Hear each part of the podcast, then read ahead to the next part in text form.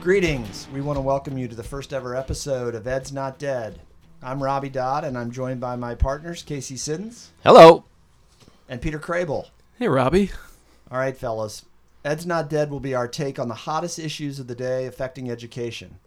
We think we bring a unique perspective to all things ed because of our individual backgrounds and because once upon a time we worked closely together in the field. Those were the good old days, right, guys? Yeah. Sure were. good times. A couple years there. All Yep.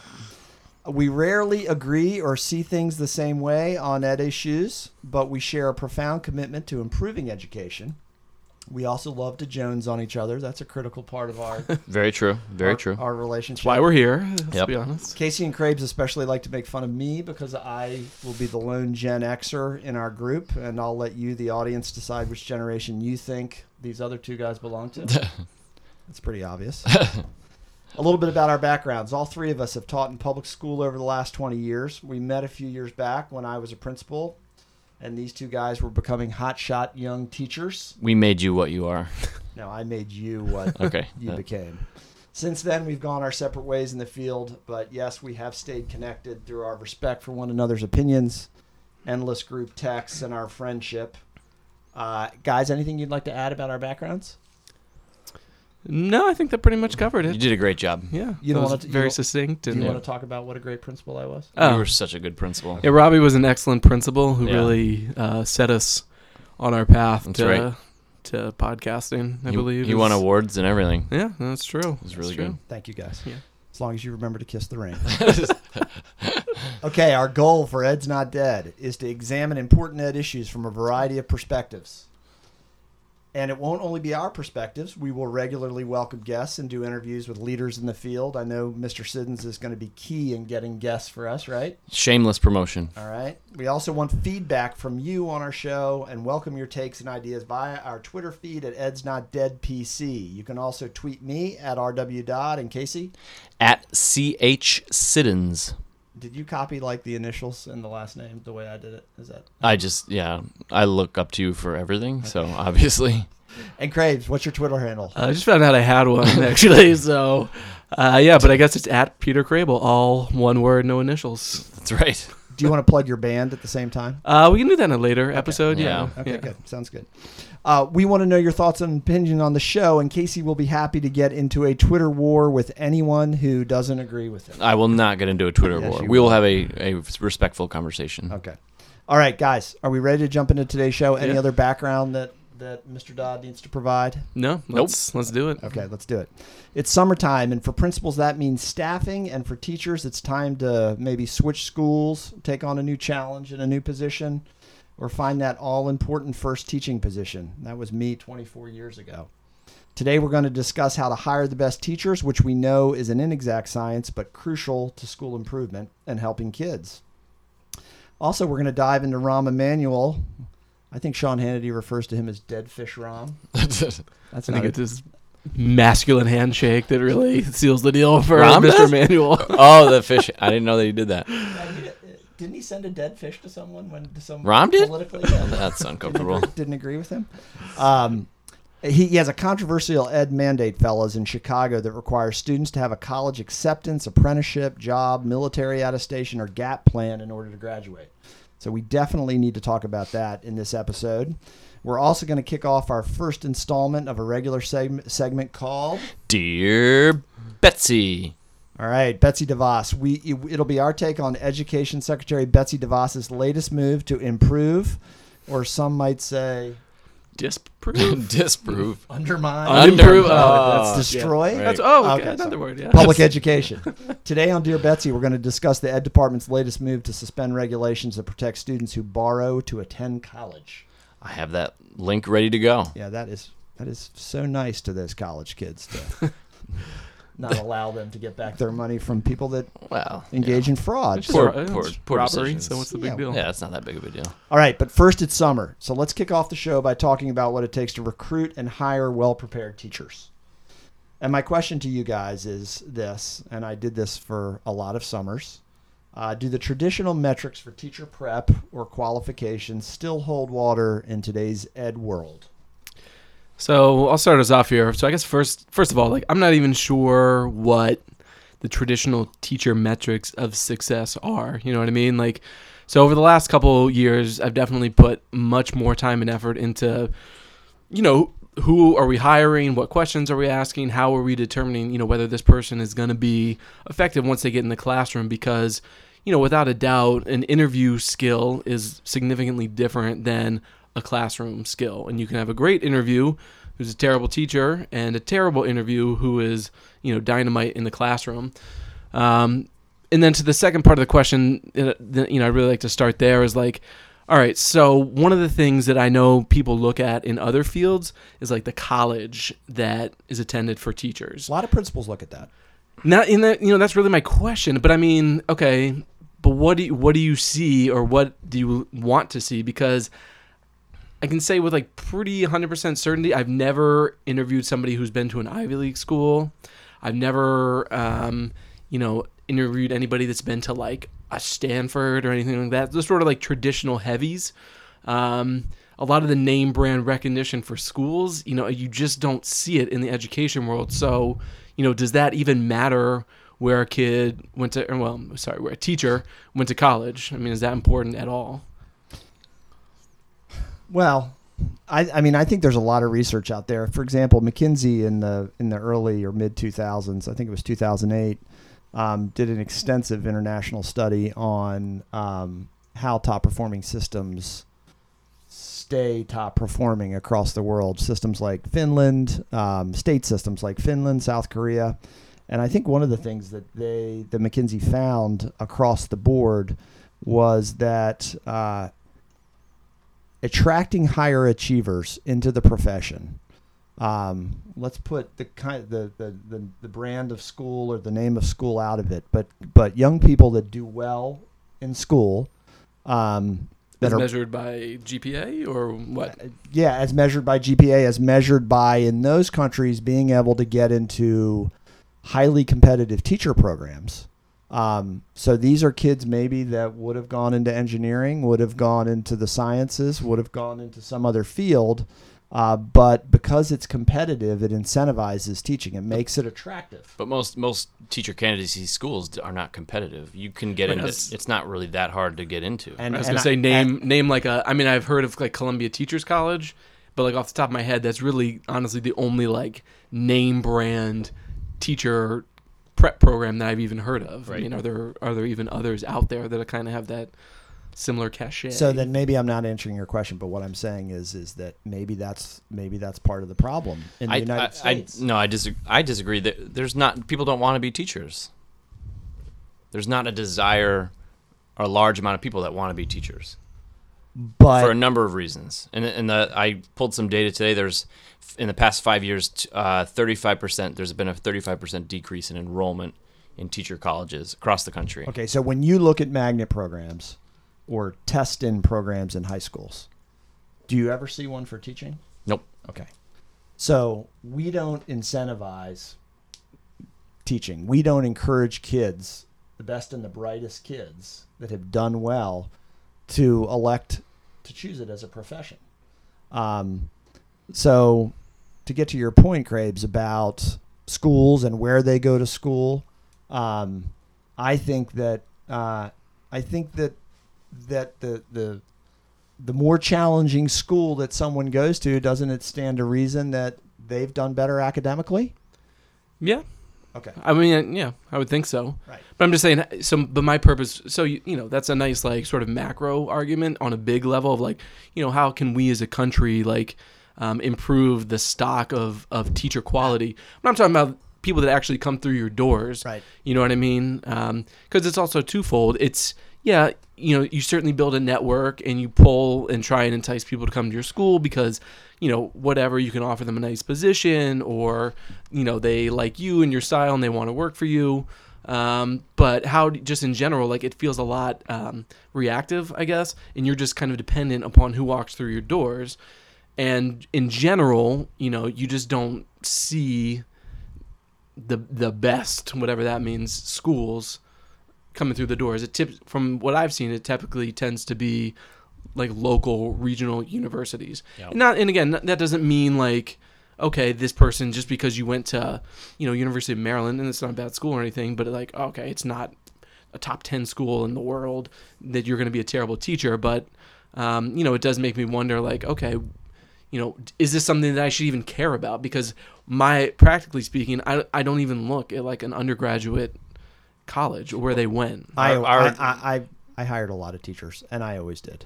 You know, I looked at their schools We- because I knew give it that. give it like a percentage, like what, you know, well, I, like I, five percent. I mean, that's that's one of the things that we have to be careful about with teachers is that, um, you know, lots of times teachers will say, uh, just because you're smart, it doesn't mean you know how to teach. Yeah. Um, so how does that devalue uh, having achieved or done well? I think it devalues it a lot. Um, I think it's important that we have bright, intelligent people in our classroom. So yes, I mean I looked at schools when I was hiring But teachers. having a high GPA doesn't necessarily mean that you're going to be a successful teacher. You didn't he just say what I just said? he just what? said what I just said. It was, yeah. Yeah, that was totally Oh, what I just said. maybe a little roundabout, but yes. Yeah, Well, I mean that's the that's the teacher defense. You Yeah. know, it's just oh, there's if you're if you're somehow if you're really bright, you won't understand kids or you won't be able to teach well. Or um, I think that I think that bright people are able to teach well if they get the right kind of training. Yeah. I think that I think the best kind of teacher is, is an incredibly intelligent teacher. They they're reflective. They're they're thoughtful of their practice. They're thinking about how kids think on a daily basis. It's it's a pretty complex job. Right. And I would on a on a similar note, one of the things that we look at in our in our in my position as a consulting teacher, we look at where teachers went to college. So the, I don't know if how much data they have on it from a county perspective, but they're looking at it. Yeah, so you do look at it. and and the, not systematic, not systematically. So one of the, someone mentioned today, one of my colleagues, that a certain local school, she noticed that every single one of her clients that went to that school had an issue with planning, Interesting. like very specific. Yeah. Um, I don't have the numbers on my own my own people, but you can you can definitely. I'm sure there's some data that you can pull from from the data that you have as a CT as a consulting teacher and say, okay, well this this particular school is not preparing teachers well enough. Yeah, and and look, you know, I I did pull some data because I looked this question up on on the Google machine, The Googs. and there was a study by the National Bureau of Economic Research that did say background characteristics, so things like undergraduate GPA, um, as well as like other screening measures, and you know, a mock lesson or something of that ilk, um, does strongly predict teacher effectiveness. But again, um, I don't know. All right, all How right. do you get those people walking through the door? So I let me guess. let me let me let me one up your Yes. Mr. Uh, research citer. Oh, yeah. Uh, so McKinsey said, I think in their art in their huge study, they said the new commission on the skills of the American of the American workforce, and this is this is a little bit shocking, that we're now recruiting our teachers from the bottom third of high school students going to college. Yikes. Yikes. Huh? I would say that I was a, a mediocre high school student at best. Well, like give us give us a GPA. Just I- put it just put it Okay, out there. I, I- did not have I don't a wanna GPA. get I don't into even know what the GPA. GPA Oh, was. oh, okay. Yeah. So you're gonna crap all over that. Not everybody then was a, not everybody but was an IB student. Well, like I'm just you, saying, Paige. if you're like, oh, they're in the bottom third, then I'm sitting with two people who are in the bottom third. Is No, that, that was- that, was not Is that what you're telling me? I don't think I was in the bottom third. Siddons, why did you have to? Why did you have to bring up GPAs? Can't we just keep ourselves Don't out of? I didn't even know. I don't even know what my GPA was. I don't know either. I would have made something up though and been very, you know, confident about it. I uh, well, So, so finish your point. Well, I just I looking at GPA, using that as a as a way, or looking at a student's performance, academic performance in high school. I went into teaching. I feel like because my I had a fairly mediocre, if not negative, experience in school where I was like, I don't think that this is a.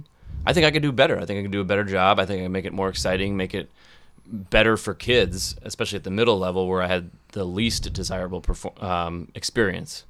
So that was my driving force. Whereas I think there's a lot of people that go into teaching because they it just happens that way. Yeah. It's Okay. not a it's not like the calling.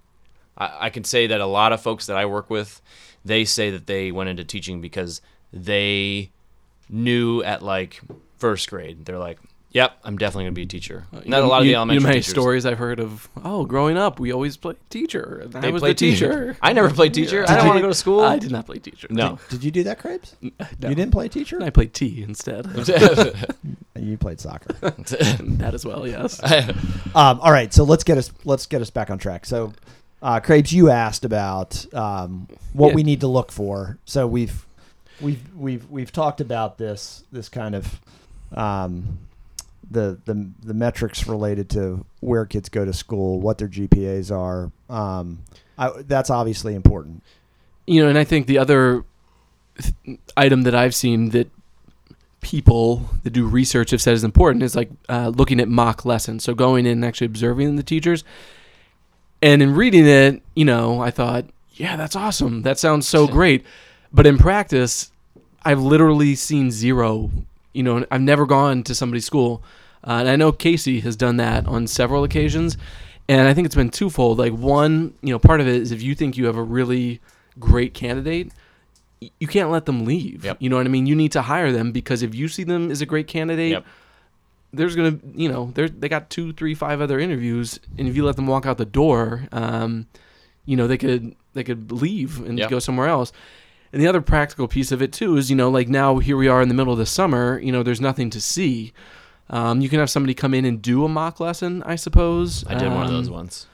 well, okay. Well, then I guess talk about you know how how realistic is it to go and see somebody teach either at their school or have them like present a mock lesson to you. I, I f- I found it so not only just uncomfortable. I was a I was a didn't even have a job at that point, and I had put out a, a ton of packets up in Pennsylvania. Didn't get any callbacks.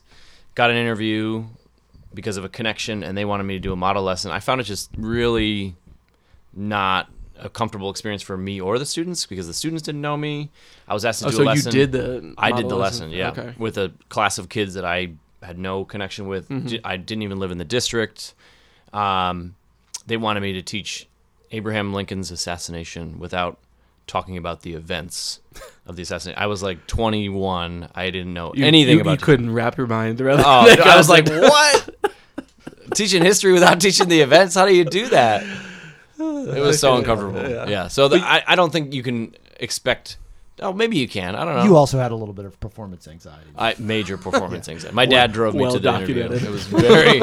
he made it. He upped the anxiety. It would be like ri- driving with you to an interview. you would have Yeah. upped the anxiety Yeah. major. yeah, well, But you- that's that's good. I like to do that because Yeah, I then know. I can see how people perform. Under But you've also you've also done that to other people, right? I mean, uh, not had them come teach a model lesson, but you've gone to their schools to watch them teach in their classrooms. I've actually thought you no. had. I, I had a Huh? principal come and see me, Oh, okay. Yeah. Somebody did that to Yep. you. All right. Well, the fact remains Yes. that I hired both of you. and then Robbie stole Sight unseen. That's sight That's un- right. without, without having seen either one of you Yeah. teach. Now, because will. she called you and told you excuse me. she Who's called- she? Anyway, um, principal. so th- th- that takes me to um, that takes me to this idea though of we, we've talked a lot about what teachers should have to have. Okay, so but how do principals do it? I mean, a lot of this depends on the person that's making that decision and what they're looking for, the kinds of questions that they ask, uh, the way that they get to know a candidate. Because not all principals are created equal, just like teachers. So um, I, I think that's a big issue. I mean, when I when when I went through the interview process with you two, uh, there were both multiple points of contact where I talked to both of you, and we had long conversations about teaching. Um, Crable lied to me multiple times about his qualifications, but you know, I was could do- aloo- I could do tech. I was aloof. yeah, he was- yeah, he- I was going to prove it. Makes you more desirable. That's right. I only had to call him like three times, and he was he was interviewing for other positions. Busy, gotta go by. Mean, Yeah. Meanwhile, Robbie asked me, and I was like, "Yes, I, yes, I actually chased you up a set of that's stairs. right. That's all I needed. you. Yeah. I just needed to be wanted." but that showed the dedication of me as a principal, trying to improve my staff. That was I was good. willing to chase you. But yeah, it's nice. but anyway, it's it's nice to use us as like, you know, because we're all sitting here, you know. But the you, I mean, I think you bring up a very salient point is, you know, as any administrator or school leader, you're, I mean, you interview scores and scores of people, Right. um, and you know, there's some people that you just gotta like take a flyer on, Yeah. Absolutely. Yeah. you know, and that's tough. And you know, in my aforementioned study that I talked about, you know, it also said that those factors, um, in terms of determining teacher success, actually don't have um, a lot of relation to the actual hiring process. So in terms of all right, let's look at these factors: GPA, undergraduate performance, mock lesson. That doesn't necessarily equate to like who principals are hiring. Right. Um, and in fact, they rely much more on references. Yeah. Um, and references are important, yeah, they're really important. And I'm except when they're dishonest and you get lied to. But yeah, that's but other- topic. yeah. But aside from that, you know, they're 100 percent true. Um, you know, and I think one of the things that like this past year that we did um, was try and like really look at the interview questions. And I know there's ample books uh, and you know across any number of like disciplines, in the business world, etc. you and I did that together when we yeah. worked together. Yeah. Remember, we w- we went to the open-ended interview Oh, questions that yeah. we only did three, What? and they were like the broadest questions Oh, ever. like what? And like every time, at least this is how I've been. Like every time I've come up with a new like interview question, I'm like, this is the one. this is the one. this is the one that's gonna tell me everything I need to know. I remember. I remember. Uh, I remember our math interview question was, "Show us how you would teach kids how to how to divide fractions." Oh. Yeah, oh, Do you yeah. remember that one? Yeah, and then there's a little like mock lesson ish. Yeah, yeah. it was mock lessonish, and it was a tough question. Yeah. Um, but no, so I think, um, you know, I I do uh, I did know a principal once upon a time that took great pride in the names of the schools that um, across her classrooms that her teachers went to Mm. as colleges. Yeah. And she believed strongly. Um, and I think McKinsey says that um, the top performing school systems consistently attract more able people into the teaching profession, leading to better student outcomes. Yeah. Um, so uh, I know that's a much a much bigger issue, but um, I think principals and their staffs, you know, because it should be a collaborative effort when you're hiring. Um, you have to really be able to look for people that are are bright and capable. So, uh, so kind of related. Do, do you, if, if we know the pipeline isn't there, if we know the teaching force isn't coming out of the colleges, good point. So, w- at what point do you start focusing on just fo- straight up retention of the, t- the teachers that you have? And developing. And, people. and that's Because we, I feel like we focused on. Yeah, we just, we tried to focus on, okay, well, we'll just get new, we'll just get new teachers. We'll just get new teachers. We'll mold them in the way that we want Right. because they're new and, and we can do that. And then they would leave. yes, they would. So, the siren song of high school. Yes, they Yes. would leave. Yeah. But it, but it's bigger, and I, you know it's bigger than that too. And you know I don't have this written down, but it, you know if I could, it'd be like first year teachers are clueless. You know what I mean?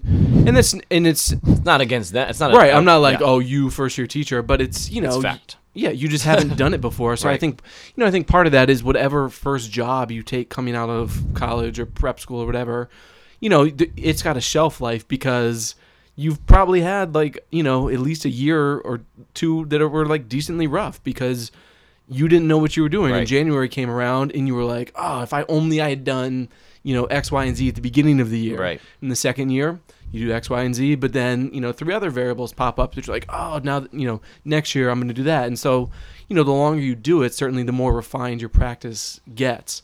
But you know that's another you know going back to your point casey that's another question i have is just about how much you know development really are could and and should schools be responsible for um, you know are they is it just completely incumbent upon them to teach like basic teaching skills and pedagogical skills um, you know in the absence of like sometimes people coming out of college like unprepared you know with those said skills You don't. I don't. You, you, no student that I've ever seen has come out of a college teacher prep program and be like, "Well, I'm. I have the practical skills." They haven't. They haven't applied them in a real world environment, and and they may have done it in the student teaching where they have. They took over for a seasoned teacher where they had someone who was kind of taking them under their wing, hopefully in a positive way, um, and and they came into another teacher's system that Yeah. the kids are close to that system and that Right. teacher, not the student teacher, and then they get released. What other what other profession puts you into a full time position where you're taking on every single responsibility that a, a a person who's been there for 25, 30 years does the same thing? yeah that's a good point Well, I mean, I in, I do believe that um, that once teachers come into the building, once you've hired them when they're brand new, that they can be developed.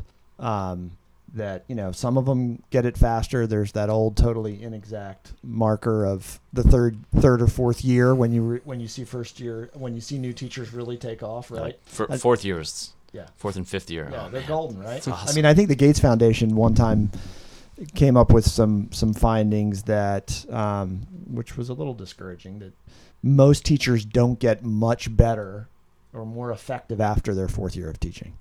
Um, that they pretty much get to the to the point that they're going to get to, and that in, at, at that point in their careers, and then they're you know they either stay there, Right. Um, so I know I know Crabes, I know you have such great feelings about professional development. No. Um, that was totally sarcastic. Can, can our Well, audience pick up on my sarcasm? yeah, that might be a little, you know. I think he's a bit questioning the effectiveness. I mean, Yeah, you go I into, I, I go into a lot of schools where it's like their school improvement focus is just all over the place. Yeah, and like how do you as a new teacher really get your hands and your mind around just you're just trying to stay above water and make sure that your kids are safe and making sure that they're learning in a, in a positive if, environment. If every school, um, like the school that we worked at together, had a highly rigorous um, or strong partnership with a university, where as a principal, I could get into those student teachers' classrooms and watch them teach. We know some teachers that I saw teach that I made the effort to go see them. They asked me to Right. come observe them. Mhm. Um, I hired them. They turned out to be excellent teachers. That that to me is where we need to Yeah. go. The pipeline, but I know that doesn't get to your issue because that gets back to the pipeline issue. How do we strengthen the pipeline, or or or at least fill it more? Um, but uh, again, I mean, I think um, I think that principals have to. Um, I think that principals have to use their people, uh, like when I when you when we work together, to help them make those decisions. Uh, because if you have teachers at the table when you're interviewing prospective teachers, that helps a tremendous amount. it also other it also helped that you hired a leadership team that was willing to facilitate your vision of the school Right, in right. a way that was supporting those teachers. Right. But when I was hiring teachers, honestly, you two knew more about teaching at that moment than I did because you were teaching. Um, so in a way, I mean, I had the macro, Right. big picture vision. I got into classrooms all the time. I saw teaching, but you guys were doing it. So it's incredibly important for teachers to be there when you're when you're selecting new teachers. Right. All right, are we ready to switch gears, fellas? Yeah. All right. Let's talk about Chicago. Chicago. All right. Um, so uh, I got highly annoyed with Casey this past week. oh, I know you did. because he was liking someone's Twitter feed that was going on a rant about Rahm Emanuel's uh, new Rahmfish mandate. Rom- Rahmfish. I I un I unretweeted Did- only a couple of them. you did. I did because after you So said it you, to so you bowed. Shamed. You bowed to my, my into well after you s- t- after you did that and you texted me you trolled me. I did. I via trolled you text hard. message. Yeah, I should have I trolled. l- I should have. I almost. wa- I wanted to troll you on Twitter, but I didn't. I thought you were going to, but Yeah, I so sh- I looked at the tweets and I was like, oh, I guess some of the stuff was a little misguided, but some of the, her main points I think are sound. she shall in remain. general. She shall remain nameless. You could probably find her. She contradicted herself. She, Ab- she about Rahm's plan. overstepped her bounds. When has that mattered ever? That's true. Well, it's Twitter. All right, Well, so tell us about this okay. plan, uh, Dodd. All right. So first of all, um, Rom uh, has done a lot um, in Chicago, I think, to try to improve schools. I think a lot of people in Chicago would would um, disagree with some of the things that he's done. I mean, his his record is just like any other leaders on education, usually spotty, and their approval rating on education is, you know, below fifty percent at any given time. Right. You can't make any everybody happy when you're trying to improve ed. Um, but to graduate from public high school in Chicago, you're going to have to meet a set of very unusual requirements. Uh, you must have secured a job or received a letter of acceptance to college, a trade apprenticeship, a gap year program, or um, have evidence that you are intending to join the United States military. Uh, says he wants to make clear that the nation's third largest school system is not just responsible for shepherding teenagers to the end of their senior year. And by the way, this is a this is a recent article in the Washington Post. I'm reading from the Post, but also for setting them on a path to a productive future. Um, so uh, there have been several critics that have come out um, that do not agree with this. Uh, in this article, several of the critics come from the teachers union, and their main uh, complaint is how on earth are high school staffs who are under resourced and under supported going to ensure that high school kids uh, meet these targets in order to graduate. I think Yeah. personally, it's a new, innovative approach to raising the bar. Um, what do you guys think? So I'm immediately cynical. I feel very cynical inside about it. but I'm also, you know, but I'm also conflicted. So I think I'm kind of like, what? Like that's not to do anything. You know, that's that's sort of my first reaction. But then, you know, I hear them talk about it and I hear some of the um the reasons why and it's like okay yeah you know I, I can get on board with the general idea of um, you know have kids having a plan when they leave you know i don't but like the sort of critical argument of like you know big government you can't tell us what to do like you know that i don't really buy that. My skepticism um, about it more comes from like well how much is it really going to matter? And getting to your point like all right that that's a big idea. It's a very macro idea. There, there's a lot of like nuts and bolts below that to make that happen. Um, you know so what is that going to look like? So, So, but but in education- cautiously optimistic while still skeptical maybe But- is that color okay, me? It's a, it's a continuum. yeah. I actually I looked up some uh, research on this. There's uh, tell I did tell some I did. stats So no, I don't have any numbers. But uh, state the state law in, in Illinois already requ- uh, already requires community college districts to admit students qualified to complete any of their school programs as long as space is available. So Okay. even if they don't, like that, that shouldn't be a barrier. So they they still have community college open to them. They have to accept a. They have to just so accept. it just requires a kid to apply to a community college correct. but they're in no matter what yep they're I think obligated. I think maybe take I saw something about that that was like, yeah, that is, but it, it, you know, in terms of the like, I could do something for you, and like here's community college for you, but it's different if you have to actually, and I know it's a very small Yeah. thing, but if Yep. you have to, you know, actually send in the two page application or So- you know whatever it is. Well, What's let- what's your main gripe with it? Would you say it's just like an Um, Can I, can I can I tell you what Karen Lewis, the president of the Chicago Teachers Union, yes, what did Um, you say? quotes? and and and Rahm's a longtime political opponent. I'm sure Oh. I'm sure they're Oh, they don't get along. I'm sure they're great friends. Uh, if you've done the work to earn a diploma, then you should get a diploma because if you don't, you are forcing kids into more poverty. That's pretty harsh. Uh, It seems like a bit of a stretch to. Um, so she's saying that this is going to be It's going to so prevent co- kids. it's going to be yeah. it's going to it's going to be coercive in a way that uh, the kids that don't don't aren't able to do it then are going to be they're they're they're not going to have a bright future. Right. Well, no, she's. I think what she's saying is like these three kids who did everything to graduate except for this one requirement are not going to get a diploma.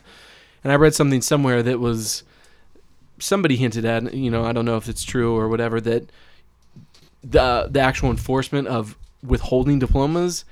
th- They kind of were like, well, that, you know, that might never actually happen, Right. but we're still gonna push forward. Kind, kind of like kind of like Right. me with making kids pay their obligations when they hadn't returned their textbooks, something like that, which I yeah. never did once. Oh, really? yeah, I never did. Do so and, Uh, the assistant principal would come to me every year and say, "What are we going to do? Are we going to withhold report cards Right. if they haven't paid their obligations?" And I would say no. well, the, what does that do? The grades still don't really matter.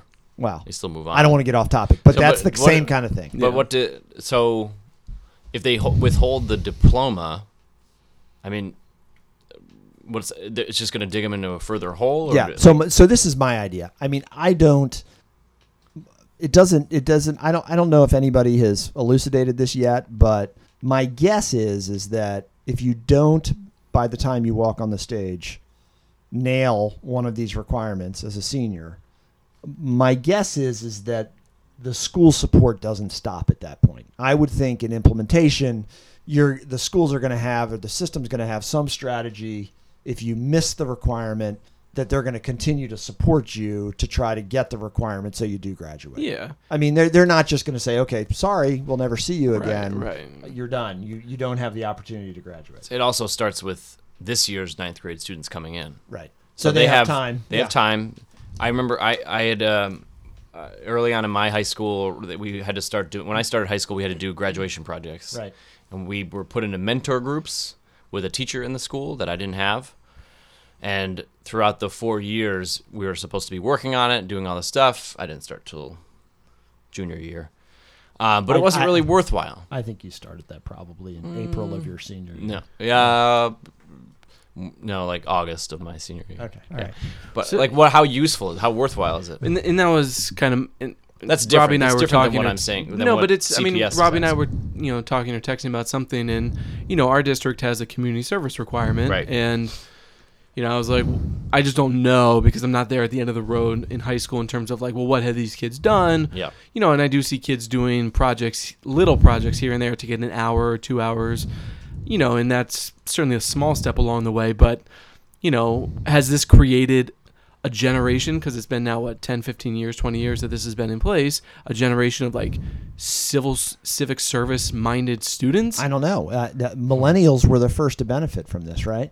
Would, Wouldn't we agree that millennials have a more, um, a more uh, worldly idea of of of where they exist and how they want to improve the circumstances in which they they live? Technical standpoint, they're not millennials that are in high school right now. Are you talking Yeah, about but, those? I'm who- not talking but, but student service learning uh, hours, w- w- as we know it, has been around. I I mean, Oh, I see what you're saying. It's been around since Right. you were in school. You didn't go to school in this district, but it it, it, it impacted people of your generation. It, it, yeah, I could see that. but isn't that just called being young you know like i'm not sure that that is Yeah, a hallmark of millennials per se like the 20 you know crowded something crowd i think is in general and you know maybe i'm wrong here but in general like has is a little bit more idealistic and you know you look at the 60s and the summer of love and all that it's like that's all world changey stuff Not my cynical Gen X group. well you were like we locked in were. your parents basement Yeah. like, So- you know. All right, let me let me just read you two things. Okay, so we talked earlier about the proliferation of special programs in high schools. Right, Yes. they're everywhere, and and and it's not just where we live and work; it's all across the country. Um, the Center for American Progress says by tw- by 2020. 65% of all jobs will require bachelor's or associate's degree or some other education beyond high school, particularly in the fastest growing occupations science, tech, engineering, mathematics, healthcare, and community service. So, if a, if if for example Chicago, who I know has sunk resources into developing signature programs in high schools that have a specific uh, professional focus or or content focus, like biomedical or engineering. not teaching Okay, not teaching. Yeah, yes, Not teaching. um, then why not, if you're going that far through high school and making high school that linked to to to to second uh, to to college and then the professional world, why not set this expectation? Um, if you're going to be graduating kids that have been already specialized in something, then then require them to to hit this target. I, I agree, but I think who are they hoping to push for this? Are they are because you're gonna have the kids that are gonna do it anyway, right regardless. i think it's the kids that are Are you looking for the the Malays, the middle? Like, what, like, what do you? Yeah, I who would- is not? I think you're I think you're hitting everybody, right? Yeah, but I mean, but it's are- like it's, it's multiple measures, right? yeah, but like he said, I mean, there's kids who are like are gonna do it anyway, like whatever. Who there are kids that are gonna do service learning hours, Right. with their parents. right. Yeah, so maybe the kids, I don't know. I think maybe to to focus a conversation, and you know, I mean, we're sitting here talking about it, so you know, there's got to be you know, three years from now, is these kids that are entering high school, um, they're gonna be dealing, asking these questions and stuff. So maybe that's you know, maybe that in and of itself is is the purpose. Right. But I guess to your point, Robbie, about um, specialized programs. I mean, what what freaking eighteen year old? Yeah, they might be do a biomedical specialty high school, but like, you know, what eighteen year old knows what they're gonna do when they're sixteen and they do a three year program in high school and they actually end up doing that Right. when they enter the job force like four years later. You know what I mean? I don't. I just don't know that high school is like the specialized workforce time where you get this really explicit set of skills. Um, you know that you then use four years later. I don't even know if college is that.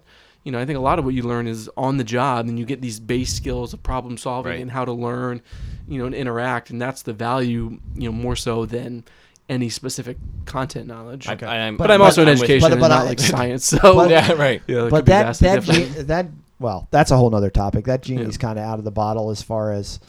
I mean, let's be honest. School systems have sunk a tremendous amount of resources into these high school signature programs that are all across the country. I mean, I know STEM is an over overwrought kind of idea in education, but um, we have kids in the system in which we work that are expressly choosing their high school because they think it's going to have a direct impact on what they ultimately want to do in their lives. Um, I, I mean, my son has friends that are that their whole choice in ninth grade is about what they want to be. Um, and and yeah, I agree with you. Maybe that's too early. Maybe we should be teaching a whole set of different values to kids. But that's kind of where we are for a lot of kids, especially high achieving kids. Um, I mean, you went to an IB high school. Where, yeah, but I still don't know what I. I mean, I, I, you know, I came out without an education degree. I came out and, you know, I, w- I moved to Colorado and chopped trees down.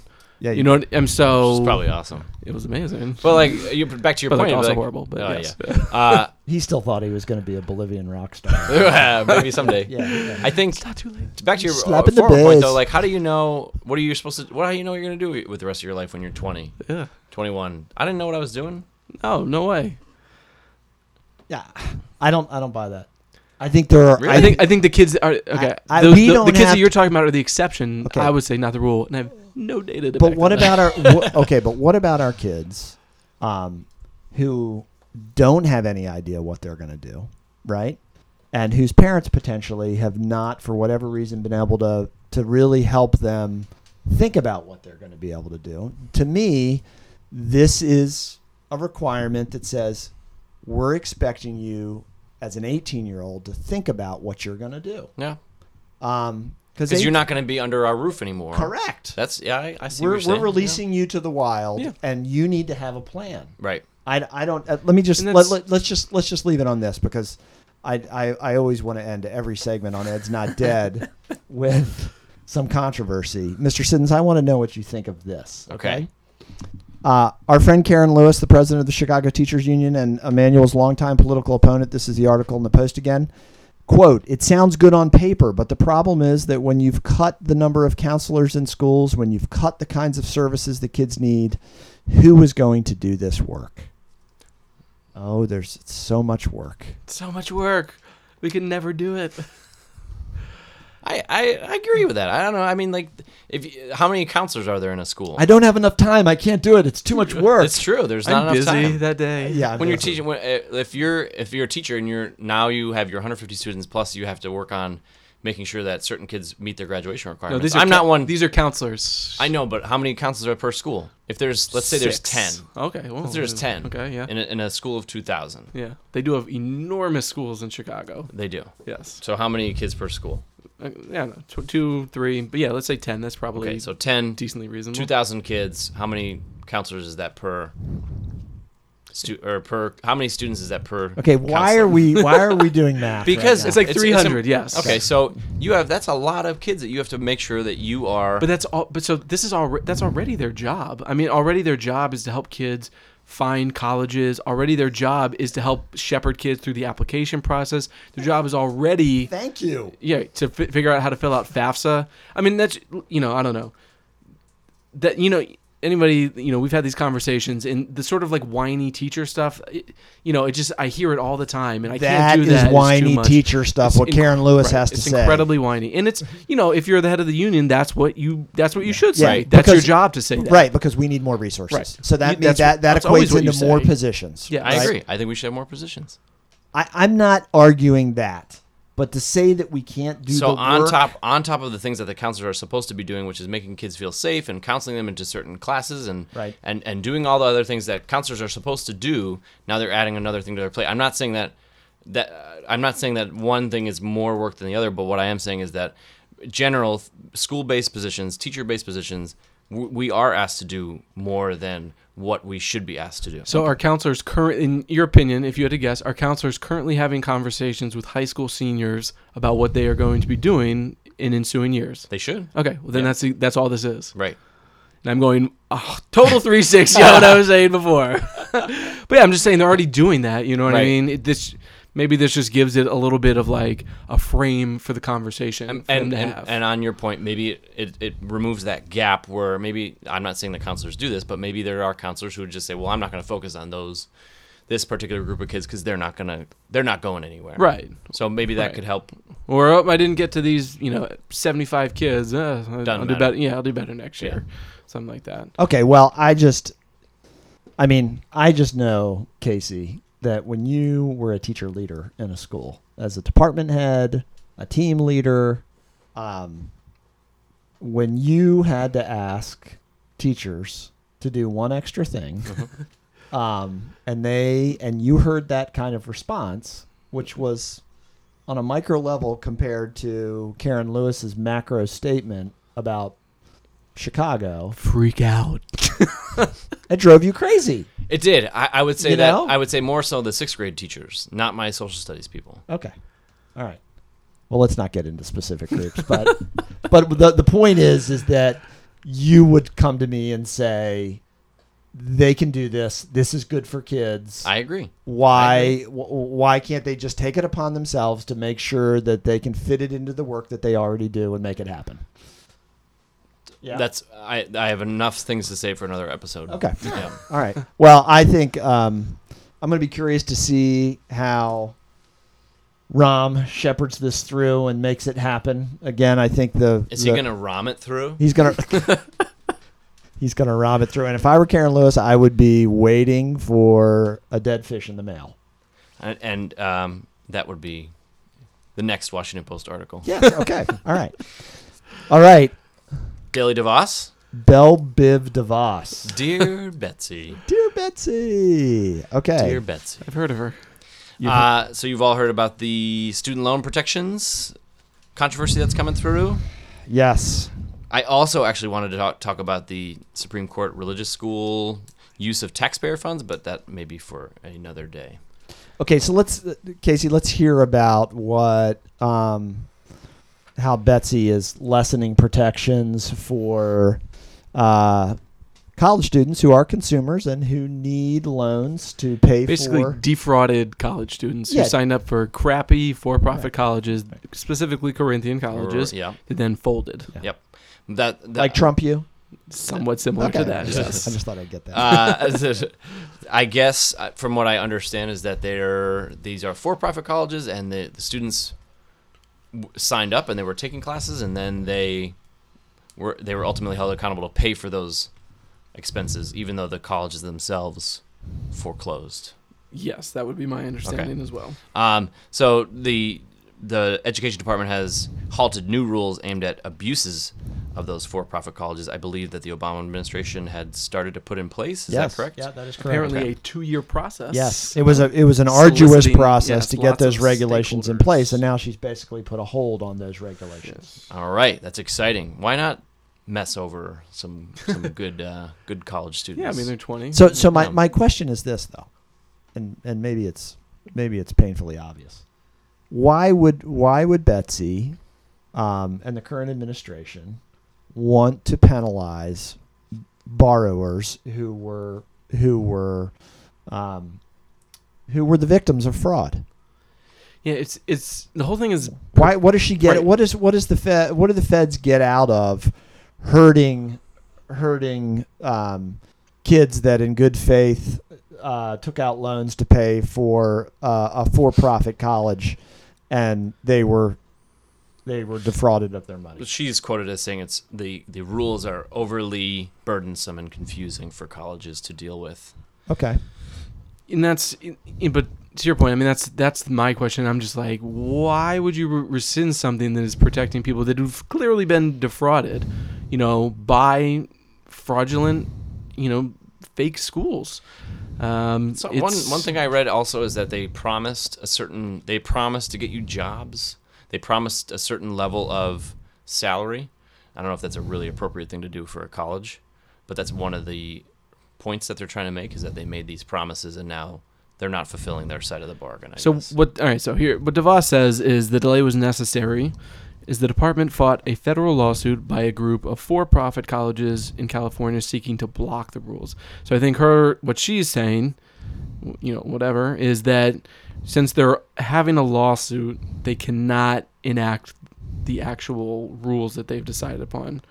It's a little bit Workaround. sounds to me like Trump saying he can't release his taxes because they're under audit. right. You know what I mean? It's Yeah, like yeah. it's a reason, but it's like there's no like real logic actually to what you're saying. Yeah, she's she's there's there is no logic, and No. she says that that that the the Department of Education wants to wants to put in place quote clear, fair, and balanced rules. And I understand, you know, look, different political parties, different people, different education secretaries, Right. different ideas, and that you know, in general, Republicans lo- are looking to do away with regulations in general. As- Right. Uh, you know, and I understand that, but I'm, I just it's it is perplexing to me.